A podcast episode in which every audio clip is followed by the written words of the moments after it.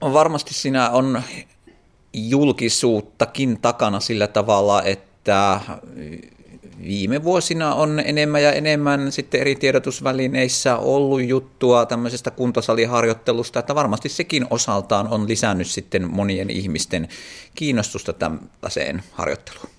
No miksi Kaisavonen hyvä lihaskunto on niin kovin tärkeä juttu kaikenikäisille?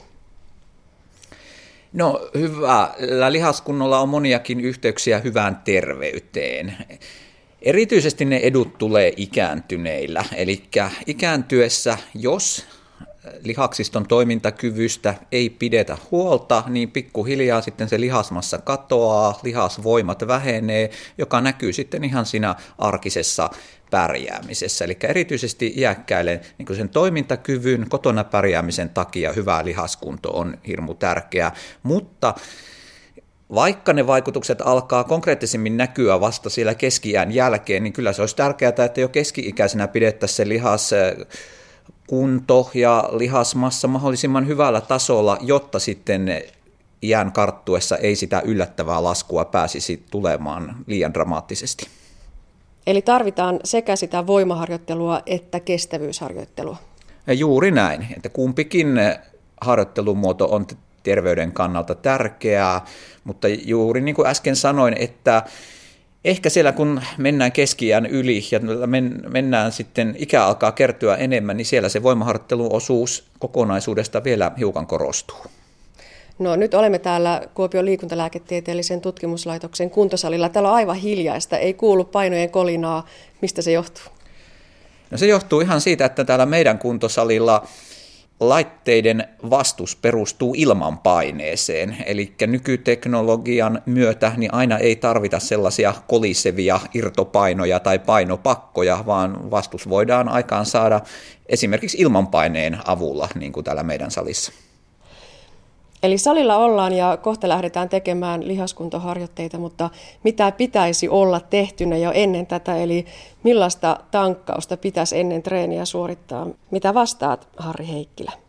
Tosiaan ravinnolla on selvä vaikutus voimaharjoittelun kehittävyyteen ja äh, kun voimaharjoitteluun lähdetään, niin toki on hyvä, että energiavarastot on tankattuna hiilihydraateista sekä lihaksi että maksaan ja ja, ja myöskin mielellään, että olisi nautittu proteiinia, joka on se rakennusaine lihasten vahvistamiseen.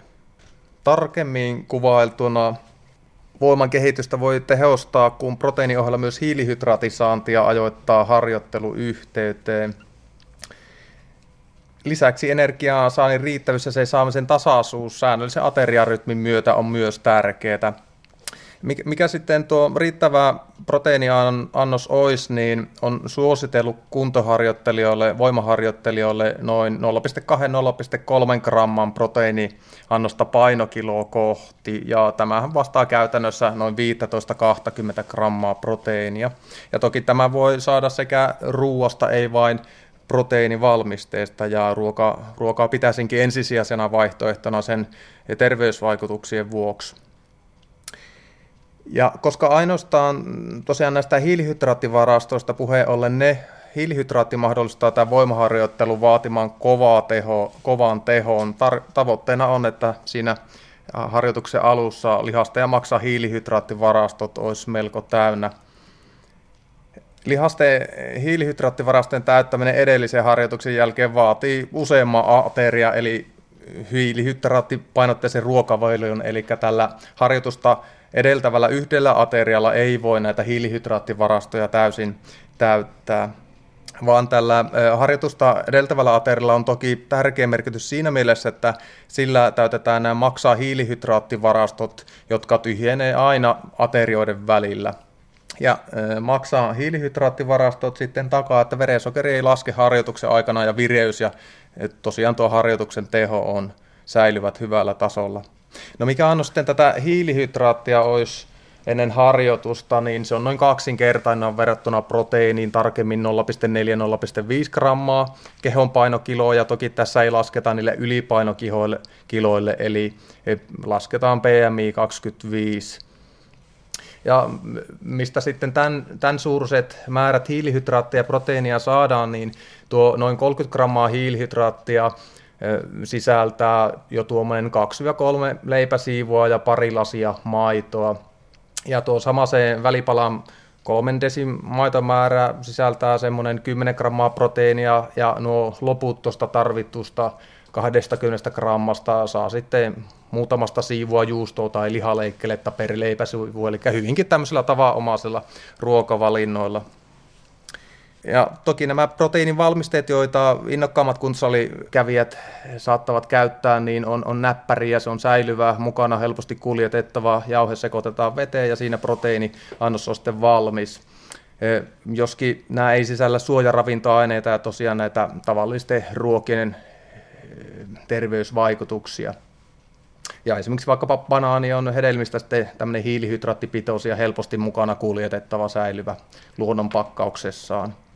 Eli tuossa oli kuvailtu sitä, että mitä, mitä tämä voimaharjoitusta edeltävä ateria olisi hyvä sisältää proteiini- ja hiilihydraatin suhteen, mutta toki sitten mikä tämän ateria-ajoitus tai ruokailuajoitus olisi, niin, niin, niin tämmöiset tavoitteet ennen harjoitusta toki on, että, että mahalaukku olisi tyhjentynyt, jotta vältytään tältä harjoitteluaikaiselta epämukavalta ololta. Ja sanotaanko tälle esimerkki aterian tyyppiselle muutama sivun leipävälipalalle olisi noin tunti ennen harjoitusta. Ja mikäli annos on suurempi, ehkä noin puolitoista tuntia ennen harjoitusta voi olla sopivampi. Ja tässä toki yksilöllisyys vaikuttaa ja toki sitten, jos halutaan nauttia lähempänä harjoitusta, että on vähän kiirus siinä, vaikkapa noin puoli tuntia ennen treeniä, niin silloin voi olla järkevämpää nauttia tuo hiilihydraattijuomana, vaikkapa tuoremehuna ja proteiini ottaa vaikkapa rahkan muodossa, jossa ei ole rasvaa eikä kuitua, jotka hidastaa mahalakun tyhjenemistä ja ravintoaineiden imeytymistä, mutta mahalakun tyhjenemistä eniten hidastaa aterian rasva ja annoskoko ja kuitu hidastaa jonkin verran ja sen vuoksi tärkeintä, yksi tärkeitä asioita on muistaa tämä mahan tyhjenemisen kannalta ennen harjoitusta, että se välipala olisi hyvin rasvaton. Et siinä ehkä semmoinen keskeisin asia. Ja tosiaan kun näitä voimaharjoittelu edeltävää ateriaa asiat huomioidaan, niin tämän harjoittelun aikaisemman lihasten kasvu voi tehostua selvästi ja toki mitä vähemmän näitä asioita nämä on ollut aikaisemmin kohillaan, niin sitä suurempi hyöty on saavutettavissa. Ja vielä proteiinin kokonaissaannista sen verran, mikä saattaa monia kiinnostaa ja on, on aktiivisestikin käyty keskustelua tässä, niin ihan mitä näitä suosituksia on olemassa proteiinin päiväkohtaisesta saannista, niin sanotaanko tämmöinen tavanomainen länsimaanainen runsasproteiininen ruokavalio, niin kuin keskivertosuomalaisella onkin, niin se takaa jo hyvän päiväkohtaisen proteiinisaannin ja Eli useimpien suomalaisten ei siis tarvitse alkaa proteiinia erityisesti hamstraamaan. Ja, mutta että ehkä se keskeisin viesti tässä on, että useimmilla riittää, että proteiiniannoksen tietoinen ajoittaminen tuohon harjoituksen yhteyteen ennen, mutta myöskin sitten jälkeen harjoituksen, niin siitä saavutetaan etuja. Ja ylipäätään sekin auttaa, että syö jotain proteiinipitoista ja hiilihydraattipitoista ennen harjoitusta ja harjoituksen jälkeen. Ja toki maalaisjärki siinä auttaa sitten, ettei ähkyn syön, että, se, että harjoitus on mielekästä ja nautittavaa myöskin. Okei, no nyt on sitten tankattu välipala ennen treeniä ja taitaa olla alkulämmittelyiden aika. Heikki Pentikäinen on cross trainer laitteessa. Onko tämä hyvä väline siihen? Tämä on varsin erinomainen, erinomainen väline väline alkulämmittelyyn. Ja ylipäätäänkin kun kuntosalille mennään, niin, niin tota, alkulämmittelyllä on ihan sama tavoite kuin ennen mitä tahansa liikuntaa, eli saada aineenvaihunta mukavasti käyntiin, kone käyntiin niin kuin sanotaan. Ja perinteisiä tapoja on lämmitellä just tämä cross-trainer, kuntopyörä tai soutulaite, ja nämä on kaikki oikein hyviä, hyviä vaihtoehtoja. Sellainen 5-10 minuuttia riittää, riittää alkulämmittelyä näissä, että varsinkin jos tämä kestävyysliikuntaa tulee harrastettua, harrastettua muuten, niin kyllä kun kuntosalille mennään, niin sitten kannattaa ihan käyttää se aika siihen itse voimaharjoitteluun, että alkulämmittely ei, ei sen pidempi tarvitse olla. No sitten lisäksi kyllä suosittelisin tämmöistä lyhyttä aktiivista lämmittelyä esimerkiksi jumppakepin kanssa. Eli tällä saadaan mukavasti niveliin liikettä ennen sitä varsinaista voimaharjoitusta.